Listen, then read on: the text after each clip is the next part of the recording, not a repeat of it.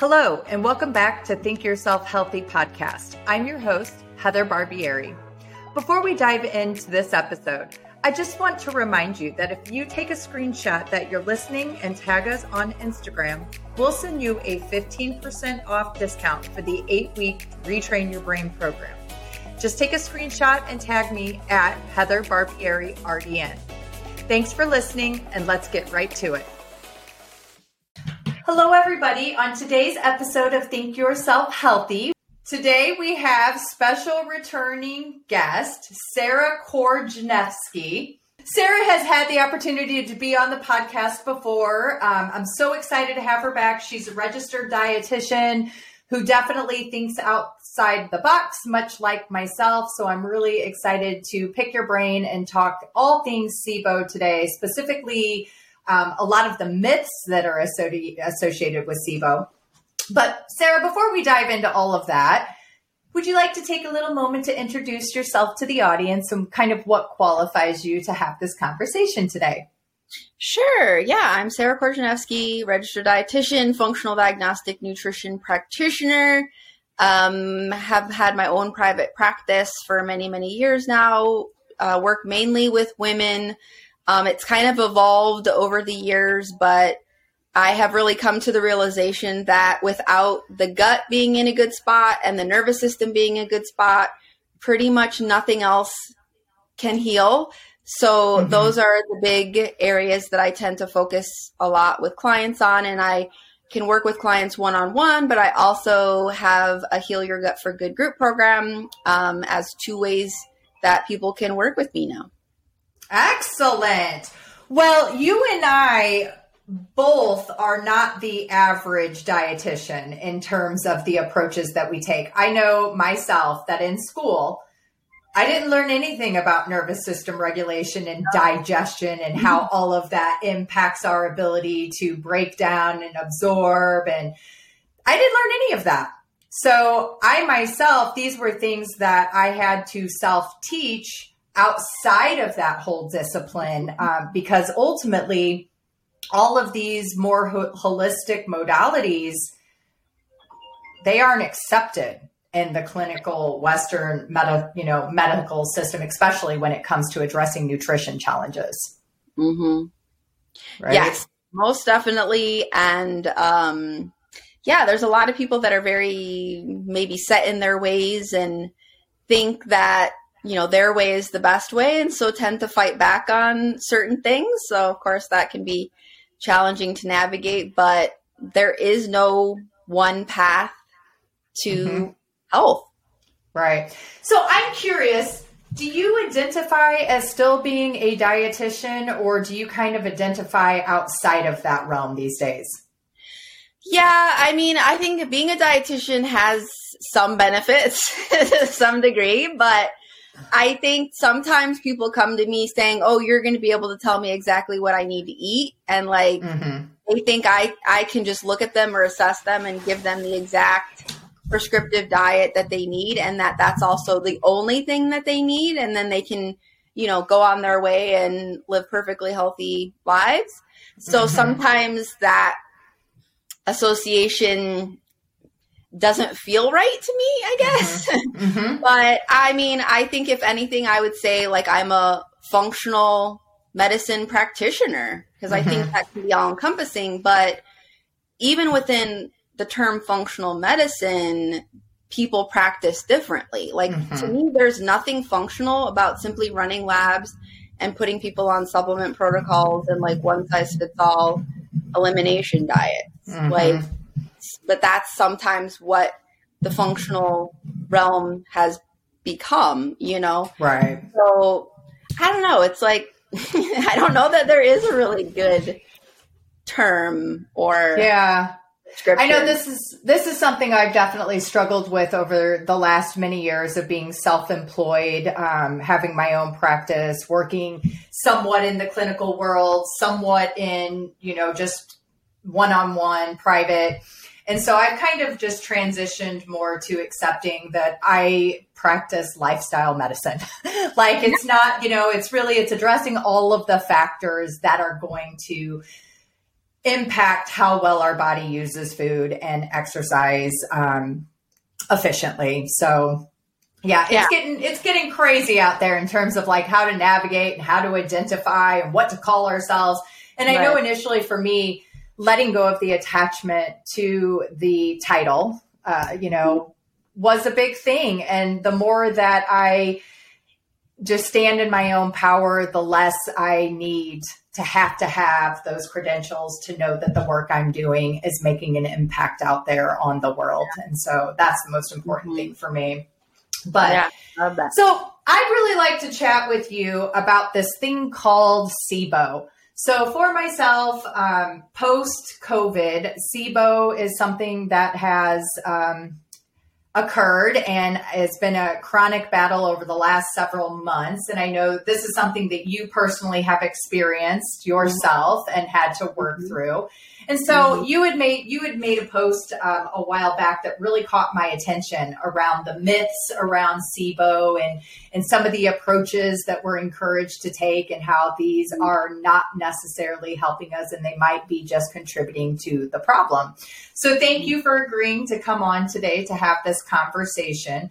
So, in your words, can you describe to the listener what SIBO is? Most people have no clue. What is SIBO? Yeah, in short, it stands for small intestinal bacterial overgrowth. So your digestive system is made up of many parts. Uh, one of them being the small intestine. It's it's higher up, kind of in the digestive tract. You know, right after the stomach, and the small intestine isn't really you know thought of as maybe as an important section of the digestive system but um, the more I learn about it, the more I find that to be untrue. So the the thought process behind SIBO is most of our gut bacteria should be in the large intestine, which is a bit further down, about hundreds of trillions of bacteria. And the small intestine should be mm, relatively sterile. Maybe there's like 10,000 bacteria in there. And then obviously the stomach is where all of your acid should be. So it's it's it's there's not really a lot of bacteria in there. So typically, what happens is the environment becomes right to where bacteria starts to overgrow in the small intestine, whether it's quote unquote bad bacteria or pathogenic bacteria or it could even be good bacteria like it's it's too much of a of a good thing in the wrong location in the digestive tract. And mm-hmm. now the thing about it is, is SIBO, there's also like SIFO, which is small intestinal fungal overgrowth. So like SIBO can often more be about fungus and even parasite infestation than it is just about bacteria, which in part is what makes it I think a little bit more difficult sometimes to treat because we're like treating the wrong thing. We're not addressing what's causing, you know, this all mm-hmm. to, to happen, the, the environment, you know, that it's causing this to happen. But then we're focusing on bacteria when it might not necessarily either be a bacterial problem or just be a bacterial problem. Okay. So that's interesting. I'm curious. So, how would one diagnose and differentiate between it being a bacteria and it being a fungus? I know that typically to confirm and diagnose SIBO, one has to do something like a hydrogen test that right. evaluates how much hydrogen is being produced to say, okay, this is abnormal. There's definitely a problem here. So, how does one differentiate that? Yeah, and that's the trick. um, mm-hmm. Like, I really no longer use breath tests in practice mm-hmm. typically yeah. because, you know, they're not the most pleasant things to do because usually you even have to follow like a really strict kind of bland diet for a few days yep. leading up to it. Um, they are you know, like labs are tools. Like, mm-hmm. I think mm-hmm. people rely way too heavily on labs. They think if I just run this lab, I'm going to know my root causes and I'm going to be able to treat it with, you know, medications or supplements and I'll be off mm-hmm. on my way. But like labs don't really assess root causes. They kind of assess more the results, you know, of right. the deeper root causes. But yeah, I mean, so SIBO breath tests can be hit or miss. Like mm-hmm. they're not 100% accurate. If it comes back positive, you know, yeah, the likelihood of it, you know, being a factor, especially if a lot of pre- you know symptoms are present, is is probably good. But it could have false negatives and false positives and mm-hmm. it's it is it's only assessing the the gases made by bacteria so if, if you have the SIFO, then a SIBO breath test isn't really going to yield you know results mm-hmm. um, and there's also a, another you could also have um, like sulfide you know uh, gas mm-hmm. so that is not something that they assess on a SIBO breath test. It's typically only, you know, the hydrogen or methane. Right. So that could also be a factor. But then again, it's not necessarily telling you if there are other problems because mm-hmm. if someone has SIBO, to me, the chances of having like other, uh, you know, just microbial imbalances in the gut are pretty good. Like it's not telling you, you know, what foods you should eat and like like it's just it's limited so mm-hmm. really in my experience a i like to use energy testing as much as possible with clients which is probably a topic for another time uh-huh. um, but uh, you know i all you also want to be a good clinician and really assess their symptoms but at the end of the day i also think we sometimes hyper focus on getting a diagnosis where really in part you know, we should also be starting with a lot of the foundational things because, again, if our nervous systems are highly dysregulated, as many's are, you know, if our cells, because health begins at a cellular level. So if our cells don't have you know nutrients they need. If we're continuing to eat foods that are fueling inflammation and feeding of bacterial and fungal and whatever issues in the gut and we're not sleeping and we're not getting adequate sunlight and like all of those basic things that a lot of people are not really focusing on then a lot of the interventions we might do to address something like SIBO and hyper focus on it again might either yield temporary you know relief or just not be effective at all. Mhm yeah, no, that's that makes a lot of sense. There's so ultimately, can we kind of dive into what are some of the causes that would create this environment that would allow for the bacteria and the fungus to overgrow or to overpopulate? Yeah. Yeah. So I always kind of describe it as a domino effect because the thing about root causes, I, I think there's a little bit of a false belief that like SIBO is a root because mm-hmm. um, and it's really not. Again, it's the result of deeper issues going on. But SIBO can be caused by things like poor vagal tone. So there's a vagus nerve that runs from our brain to our gut. And, you know, again, if we're under more stress, it's more prone to being affected by trauma and like all of those things then it kind of is a factor at slowing digestion down, which can then, you know, disrupt gut motility or how fast or slow things move through the gut, which again, other things can affect motility. But I kind of describe that as like if you're chronically constipated, it's like stagnant water.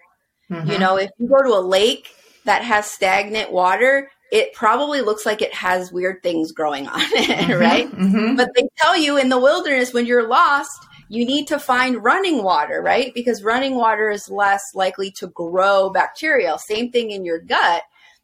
If things are not moving, bacteria has more opportunity to grow or any sort of microbes. And then again, that stuff can start creeping up into that small intestine. Mm-hmm. So motility is a factor, but then uh, low stomach acid, which is all too common. I mean, mm-hmm. gosh, I wouldn't be surprised if 90 plus percent of the population had low stomach acid. And it's like all the people dealing with heartburn, all the, which is really potentially low stomach acid, not too much. Yeah. all the acids we take and yeah. the stress we're under and minerals affect stomach acid. I mean, the list goes on even with just that right? Right. And it's astounding to me having conversations with individuals who complain about having GERDs, you know, acid reflux, stomach issues, and how many of them have chronically been on anti acid proton mm-hmm. pump inhibitors. And these are not long term solutions. And all no. they're doing is just contributing to the problem, not supporting, you know, the solution. Yeah. And so it baffles me when I say to someone, the reason you potentially have heartburn is because you actually have a alkaline, too alkaline of stomach acid. They're like, say what? No, that's not what my doctor says. Doctor says it's acid. It's like, well, right. no, it's not. And so, so yeah, to that point, that's one of the first places where we're missing out on the protective measures once mm-hmm. the acid gets out of balance. Now we've opened up an opportunistic environment for the bacteria to survive in the stomach, dumping into mm-hmm. the small intestine. And then the other thing that contributes to that is most people don't chew their food appropriately. Right. They're so yeah. stressed out. They're chomping on the go and they're one, two, swallow. And now we've bypassed all of these really beneficial mechanical digestion processes. We've missed out on the stomach acid and its support. And now we've got large particles of un, you know, undigested food sitting in the small intestine that provide an opportunistic environment for the pathogens residing. Yeah. I mean, really, what's happening with SIBO is your upper gut, that small intestine, is fermenting. There's fermentation. It's mm-hmm. a compost pile in there. And not only does yes. that leave room for bugs to, you know, grow, but it also is a big part of what contributes to things like leaky gut which mm-hmm. you know that increased intestinal permeability it's like that's the whole domino effect it's like we got to constantly look upstream yeah. as to okay well stomach acid is low well why is that happening you know right. even if we like a lot of people want to blame h pylori on it which yeah, yeah I kind of I, am not so much in that camp anymore, but um, uh-huh. but then it's like, but then why did I get H pylori? Like my gut should be regulating these things well, and it's because we became a weak host mm-hmm. because we're stressed and we were dealing with trauma of all kinds, and again the whole lifestyle factor, our diets. Like I just always think about diet and like how many of the foods that we're currently eating that weren't even available even like 20 years ago you know well and- i mean the question the question is this how many people are actually eating real food in my right. opinion i think more people are eating boxed chemicals that right. lack nutrition water fiber life at a right. cellular level and so that's a problem yeah. That is a problem. You know, what's happened to the food industry since the mid 60s when policy around agricultural practice changed and that opened up commodity foods that mm-hmm. then supported being able to produce these very inexpensive ingredients that are not ideal for the body. Yeah. We have just, you know, we've gotten into a really slippery slope. And honestly, it's really quite frightening as to where we go from here if people don't start taking action immediately to be sustainable, especially around nutrition. Right. Yeah, yeah, and I mean, I think that there, you know, there is like a lot of people. There's so much conflicting information out there. Like this person says this is good, and this person says that is good. And again, I'm not a big believer in a one size fits all when it comes to mm-hmm. diet. And I think when we're even trying to heal, especially things like the gut, what you need to eat now or what might benefit you now will very likely be different than what you can tolerate down the road. So it's also an evolution. You know, it's not, I right. got to find exactly what I need to eat right now. Right. And again, there's no lab test that we can run, no food sensitivity test that's going to tell you exactly what that looks like. So right. with fiber, like some people need less fiber in while mm-hmm. they're dealing with bacteria because fiber can mm-hmm. feed not only good bugs but bad bugs too or if their gut is inflamed that small intestine you know 90% of your nutrients get absorbed there it's where 60% of digestion takes place it has very different needs than the large intestine mm-hmm. and the small if your small intestine is inflamed fiber can be just like sandpaper in there you yeah. know so you yeah. know it's finding what does eating to reduce inflammation is a key a key initial step, but what does that look like for you where you Right. and your gut are at now? Right. And then, you know, that might change. And this is something that I've definitely had to play around and navigate over the last year and, you know, some odd months um, since all of this happened. And right now, the current diet that I'm on is not like as a dietitian, I'm like, no, this is Mhm. not the diet that I would be promoting and so proud to Right. tell everyone I'm doing, but it's necessary in order for me to uh, control some of those negative consequences that are occurring from putting food in my body. So right now I'm following a very low residue, very low insoluble diet. It's Yeah. very challenging because I have to, you know, basically puree all of my foods. And then after I've pureed everything, then I have to strain them to remove any additional fiber. So Mm-hmm. predominantly, I'm getting mostly just soluble fiber right now. Um, Yeah. But anyway, it's the average person. There's no way in hell they would do this for themselves. You know, they'd be like, ah, "I'll just take the pill." Right, I know. Well, and that's the thing. Again, I I try to be very open minded as much as possible, and I'm kind of in the same boat as you. Is like I would have never in a million years in my past ever thought I'd be suggesting certain you know styles Right. or you know ways Yes, of eating yes. for people. But like carnivore, for example, Yeah, like it, it sounds crazy especially if people don't really know it or understand it and i'm not you know again not saying it's something everybody needs to do or anything like that and part of what i like to do is help clients you know meet them where they're at and like Mhm. where do you feel like you want to start like what feels good to you but like some people's guts are such a disaster that it save it could save them you Right. know and again Yeah. it's not something i really would want someone to have to do for long periods of time and it, it's when it comes to like recommending a diet which is a word i don't really like anyway i always say yeah, same. strategic healing intervention right um, Right. as short of amount of time as possible to allow for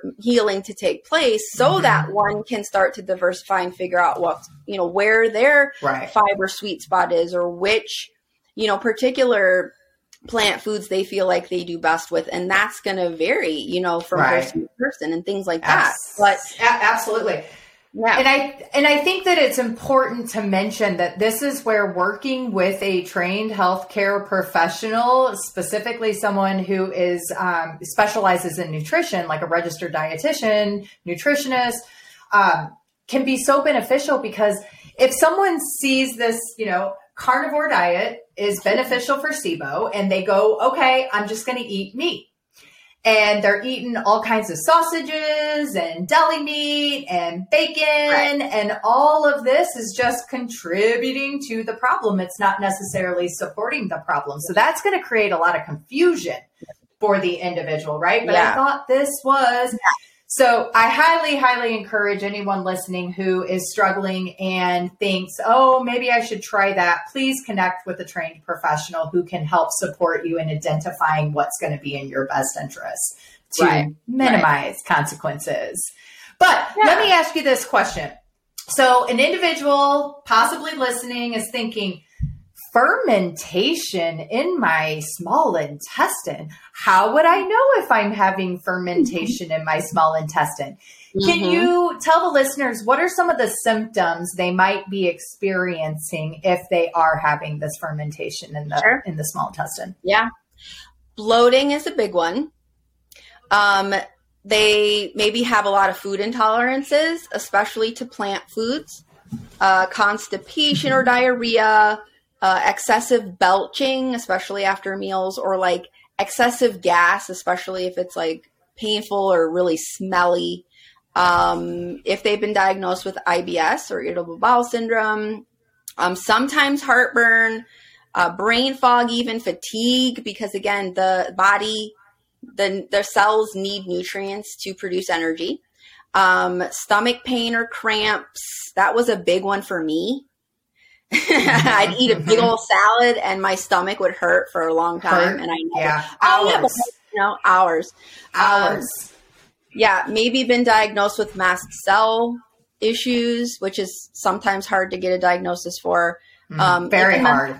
Yeah, even mental health struggle struggles like anxiety or depression because there's that big gut brain connection, And, you know, not only can nervous system dysregulation impact the gut, but the gut can be a stressor on the nervous system too. So if you, uh-huh. you know, really feel like your nervous system is out of balance, that could be, you know, part of the clue too. So, right. you know, we don't have to have necessarily obvious gut symptoms to be having gut problems. Mm-hmm. Yeah, so great. I just recently saw a, st- a statistic where they were talking about diagnosis around uh, celiac disease mm-hmm. and how 80% of celiac diagnoses do not have any GI symptoms and they have all brain, mental health, cognitive function mm-hmm. symptoms. I thought that was a really fascinating statistic because mm-hmm. that's a huge, that's a huge number. 80% like wow and unfortunately with with the way that our modern day times and existing of existence we take everything that's happening up here and we just chalk it to i'm just so busy i'm just i, I didn't get enough sleep you know we're, we're making all of these excuses when there could be something really really significant that's underlying that is contributing mm-hmm. to that chronic foggy brain and mm-hmm. inability to recall information all the things so that's yeah. a great point mm-hmm. yeah or a genetic thing like everyone in my family has anxiety or depression or mm-hmm. you know mm-hmm. things like that. And you know that's such a small part of it. Yeah. You know that genetic piece always gets me um, when it when people are always talking about well but it's genetic. And it's like well yeah there's a component that plays to genetics. Like i'll just give you an example. I had a client um, recently who comes from many many generations of obesity and this individual also had some other factors that put them in that genetically high risk demographic. And so she just chalked it up to, well, it's, you know, it's my color, it's my family history. I'm just going to be obese and have diabetes for the rest of my life. Right. And, and it's like, well, no, let's take the, a step back you were indoctrinated into an environment that had many generations of very poor lifestyle practices that have contributed to any kind of genetic disposition becoming favorable for a disease state. And mm-hmm. so I mm-hmm. think that we really have to help individuals understand how important the environment piece is because that's where we're empowered. That's what we have control over that can either help, you know, reduce our risk of developing these any unfortunate disease or putting us in a position to exacerbate those. Yeah. And then also being able to teach the next generations to not, you know, let these things affect them like they've been affecting us. Absolutely. That's a great, ex- excellent point. Mm-hmm. So, for the individual who thinks, okay, maybe there is something going on, I've been chronically stressed since the womb. This makes sense. Mm-hmm. Um, where, what kind of key considerations should we take into, um, you know, account when it comes to trying to heal that SIBO? Does a person need to go and get a diagnosis and do the testing and do the medicine treatment, or are there other potential solutions to get us moving in the right direction to get this under control? Yeah, I mean, obviously it's up to the individual what they want to do, but you know, to me that wouldn't be my first go-to because like I said, testing is it's not always the most pleasant thing to do for SIBO and it's very very limited and again, it's just hyper focusing on the one problem, not the body as a whole, you know, mind, body, spirit, which is really what it takes to heal things like SIBO and again, there's pro if you have SIBO, there's probably other things going on. So, you know, we want to look at things as a whole. So mm-hmm. typically the top three initial considerations that I would suggest for somebody is again, finding a nutritional plan that eats to reduce inflammation for you, which mm-hmm. is that you cannot Google eat, how do I eat to reduce inflammation? You'll get answers, but they Eat kale. May not, they may not be the right answer for you because you know, oh gosh, like don't eat, you know, red meat and fat and all those things. Like no, because yeah, like lots of plants are typically very much recommended for that, which for some people with SIBO is a disaster. Mm-hmm. Um, so you got to eating to reduce inflammation is very bio individual. That's you know why I try to present many options to clients. You know the the educational piece, and then put our brains together to come up with where they feel like they want to start, and then we can readjust at any point. You know if mm-hmm. if it's not really working out well for them. So that's really important. Number one step because you you know nutrition is not everything because like you always say you know it's not just the food, right? It's how we're mm-hmm. digesting it, which can be impacted right. by a lot of things. But it's important. Like we can't continue to have fermentation happening in the small intestine and be able to heal in the way that we want to heal. So right. that's kind of we got to calm that down. We got to reduce inflammation. We got to stop feeding all of the bugs that are going on and all of that stuff. Um, number two is kind of optimizing stomach acid as well as bile production because bile insufficiency can be another another bit of a factor there. Um, but then you know, even that is, well, why am I not producing enough stomach acid or why do I have bile insufficiency? So bile is made by the liver stored in the gallbladder. So you don't have to have your gallbladder taken out and you don't necessarily have to be diagnosed with stones or even have pain in like that area to have bile problems. So mm-hmm. those are important things to consider. And then the other big thing is to calm your nerve, working on calming your nervous system down or getting it reg in more of a regulated state, right? And mm-hmm. being able to increase your vagal tone. Like those would kind of be mm-hmm. the three things that should happen even potentially first before mm-hmm. diving into, I mean, there are herbal, you know, supplements and things like that. But again, there's no like one p- protocol to do. Right. So that's where like I would use energy testing to try to, you know, pick products, pick dosing. Is it safe to even do supplements because that's the thing we rely heavily on supplements. I don't know about you but i've had people come to me with spreadsheets. Yeah. Supplements that they're on and like yeah. a woman is literally swallowing like 60 pills a day. Yeah. And too many supplements in the wrong kinds not only can stress out your nervous system but can continue to fuel inflammation in the gut. So yeah. less is more Agreed. In the beginning, but typically throughout, less is more. If you're working on the foundational things, you really sh- probably shouldn't need a large amount, you know, of of supplements. You want to use them smartly and strategically. Right. You could be setting yourself up for more problems. And I think sometimes too, you know, unfortunately, we use supplements because they're easy. Mm-hmm. It's easy to order them. It's can be easy to take them, and then we avoid doing some of the deeper work that we need mm-hmm. to do. Um, right. But, you know, those are really key things. Yeah. You know, when it comes to the supplements, one of the things that I try to encourage people to consider is especially capsules, right? The the form and the bioavailability of what we're taking mm-hmm. is so important.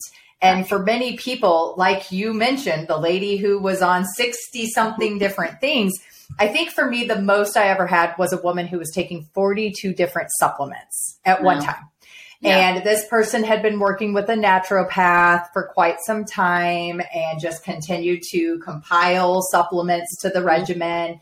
And when I had suggested removing supplements, it was like, no, I can't.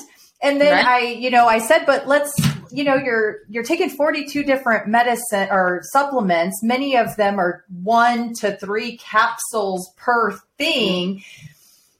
We know there is a lot of unfortunate practices in the supplement industry, especially pertaining to capsule use and what the capsules yeah. are made out of, just due mm-hmm. to trying to, you know, reduce cost and, and increase profit. Yeah. And uh, these capsules could be just the thing that's sitting there, allowing the fermentation to occur. It's like a gel. They're like they they condense to a gel that just sit there. And so um, that's another thing I, I, always encourage individuals like, let's at least try to reduce as many of the capsules. Let's look at what we can do sublingually or intravenously initially in its bioavailable form to help reduce any of that deficiency and get us on the right track before we start piling that yeah. stuff on. So yeah, a lot of those capsules are cellulose, right? Cellulose. Yeah, yeah, yeah. right. You got it. So I'm I'm curious to hear your thoughts and opinion about this because if we've got all this bacteria that's sitting in the small intestine, it's fermenting, these pathogens are creating neurotoxins that are then traveling up the vagus nerve and interacting with our brain and our mood and our thoughts and all of the things. But when a person starts to go to a detox, right, where we're minimizing the food sources that are contributing to this problem, we also have to take that into consideration because as these toxins are dying off, as these bacteria and pathogens are dying off, they're mm-hmm. also releasing toxins into the bloodstream that were stored in it. And this can contribute to some really negative physical outcomes. And mm-hmm. so, a mm-hmm. lot of times, this itself can be what keeps a person from staying consistent with their right. protocol, right? Right. Yeah. So, you want to talk a little bit about that?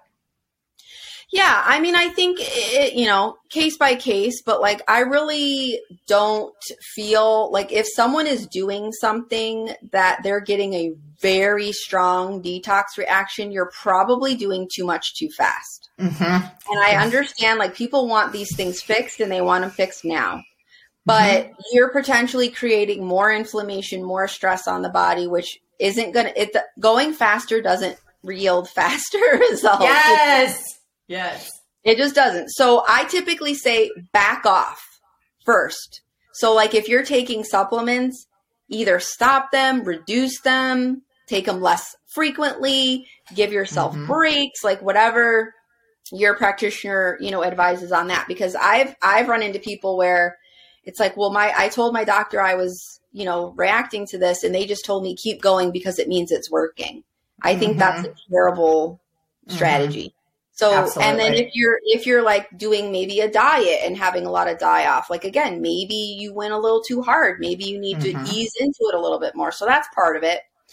I also think it's really important to acknowledge the fact that emotional regulation is a huge help when we're detoxing because the nervous system, if the nervous system doesn't feel safe more often than not, you know, systems can't work well, including detoxification. Mm-hmm. So we can't force those things. So continuing to really rest, work on emotions, trauma, you know, all of those those types of things, very key. We cannot avoid those things as much as we sometimes try. Mm-hmm. Um, and then, you know, I usually recommend some sort of detox tool. There's lots of different ones out there. I think sweating is one of the best kind of detox supports we have. And I'm not talking sweat from exercise, it has to be like a rested sweat. Um, so maybe mm-hmm. that's even like a hot bath, as hot as you can handle mm-hmm. if you mm-hmm. don't have the funds to like get a sauna or go to a sauna or anything like that. And you can even put you know, minerals in there, some Epsom salt in there. You know, some people put baking soda in there and things. That can also be a bit of like a detox kind of bath support mm-hmm. in that instance. Minerals are very key in general. Mm-hmm. Um, so make sure you're getting them. Those are a great way to get some topical, um, those types of things. And then, I mean, there's always potentially binders and things like that.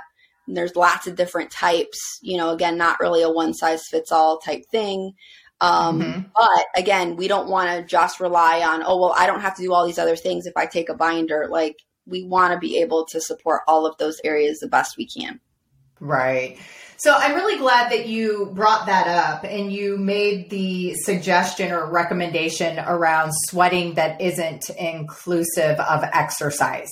Mm-hmm. I know for myself, this has been one of the more challenging things to have patience and compassion around is the fact that for the last almost 16 months now, I haven't really had the ability to have any kind of physical activity. Just walking up and down the steps, my Oura ring is logging that as did you just do a workout because I'm so short of breath and, and right. there's so many dysregulated components that are occurring.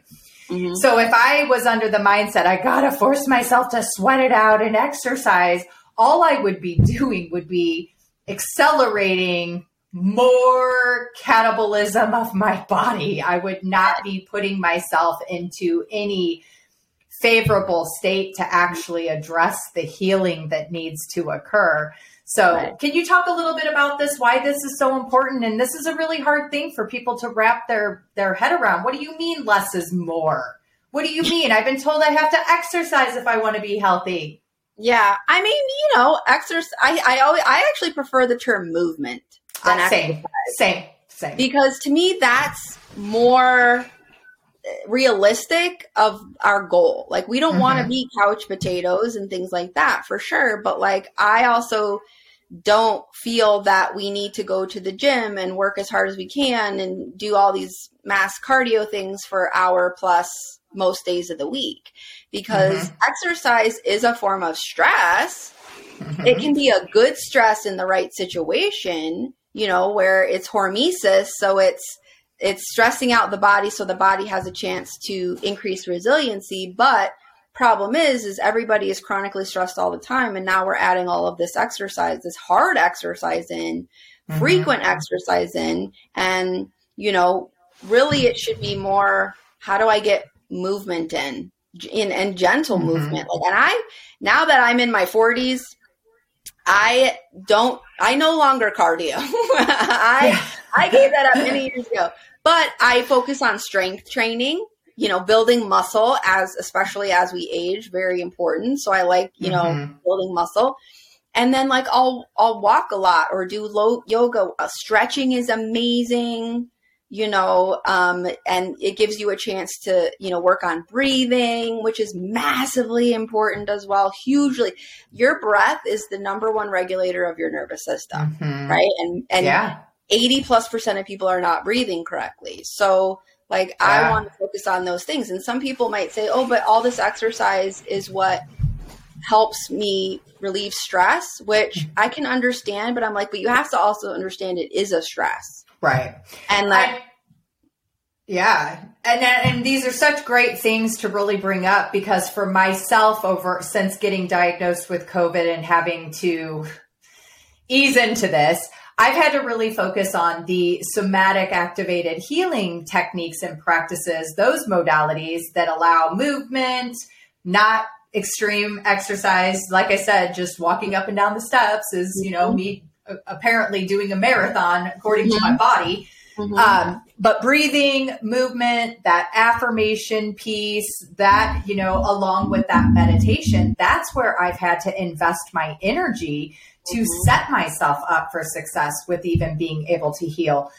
Right post COVID, when I went into kidney failure, after having been able to put that kidney disease into remission for more than 28 years, that was really frightening. It was a huge wake up call. And I recognized in order for the kidneys, because then it impacts, so then liver starts to fail. I'm like, what the fuck? Mm-hmm. I got my blood work and I'm going, you've got to be kidding me. Like, I have never in my life seen anything of this nature. Yeah. And so for most people, a lot of the approaches that they would take would just be contributing to the problem rather than negating and supporting the body's ability to truly heal. So I think it's important that practitioners like myself and you it's so necessary for us to have these conversations to bring about the awareness of how nervous system plays such a key component role in our ability to truly heal and support a healthy physiology, biology, as well as a healthy um, spiritual and soul state as well. Yeah. And it's a lot of times the toughest for people to acknowledge you know, because even using the word trauma like doesn't, oh, I didn't have trauma. You know, I grew right. up in a, a, great house. My parent, I had parents, like, like I, I lived in a nice house, like all those things. And I don't know that we've come up with a really good word because I don't know that I love the trauma. Yeah. to me, that, that definitely goes to more of the like really tough things. Yeah. we well, through, you know? I think this is where we have to have conversations and destigmatize the idea of trauma because, like you said, most people, the second they hear that word trauma, they're like, "Oh no, no, no, no, no! I had a good, I had a good childhood, good childhood." But the reality is, is every single human being whom has been birthed into this world, their very first incident with trauma was the birthing process. Mm-hmm. You know, that was the very first incident where we're in this very beautiful, warm, controlled, nurtured, supported state. And then we abruptly are brought out into these bright lights, cold temperatures, poking, prodding, separation mm-hmm. from being able to go directly to mom and be breastfed or whatever um, that means might look like. So, yeah, there's not a person who hasn't experienced trauma on some level or another. Right. Yes.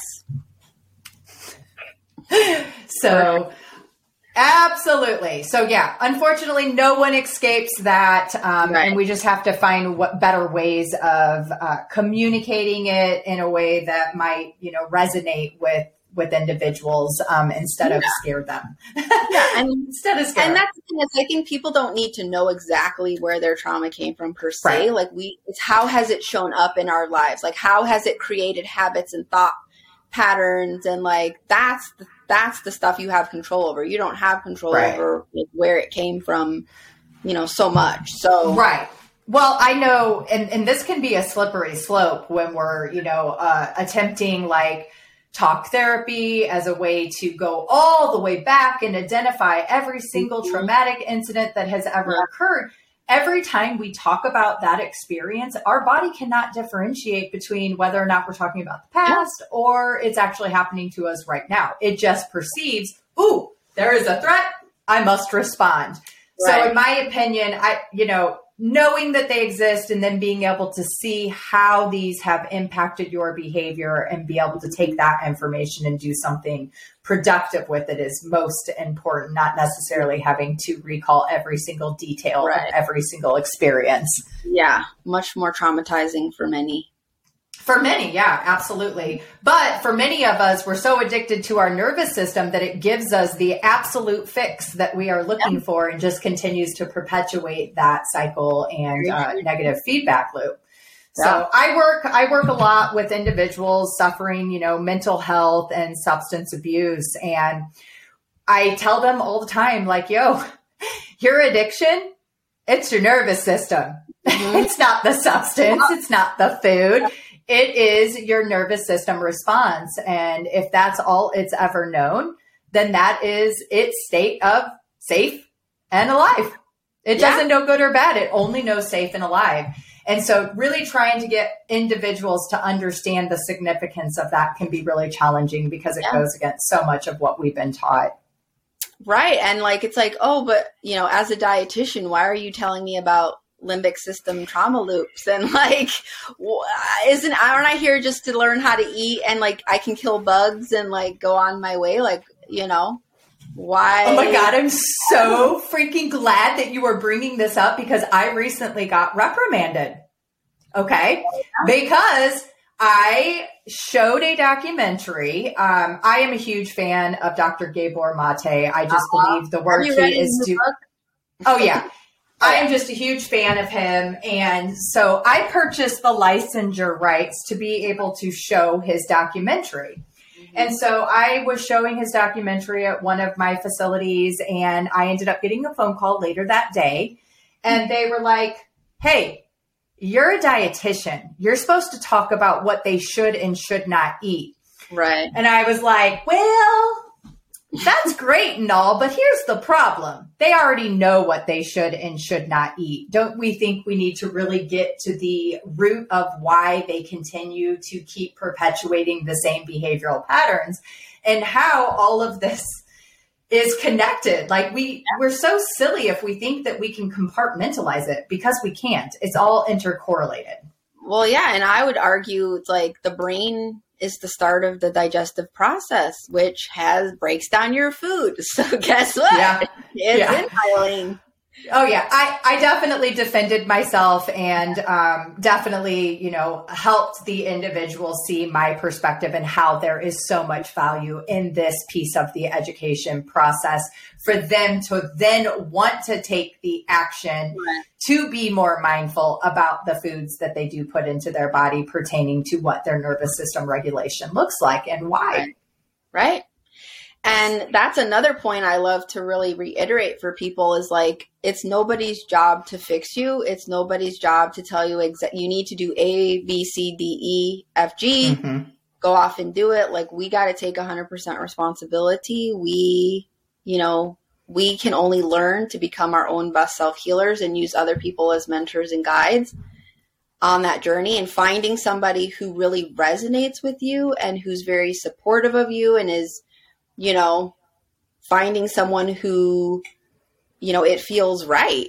Mm-hmm. And if your goal is to truly heal and get on the other side of this long term, you know, you want someone again who's going to be outside of just labs and supplements and, you know, one size fits all thing. I think people are tired, getting tired of that.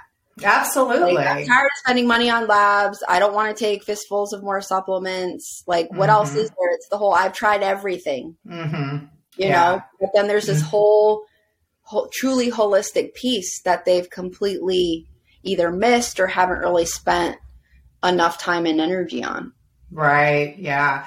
So, real quick, before I let you go, I do want to ask you this. I'm curious as to what your opinion is based on the latest research that was released. And I think it was the American Medical Association that released a statement around childhood obesity and how the solution is to promote medication and surgeries at very young age. Did you see this?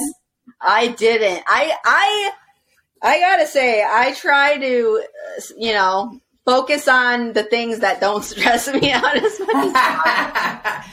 Oh, jeez.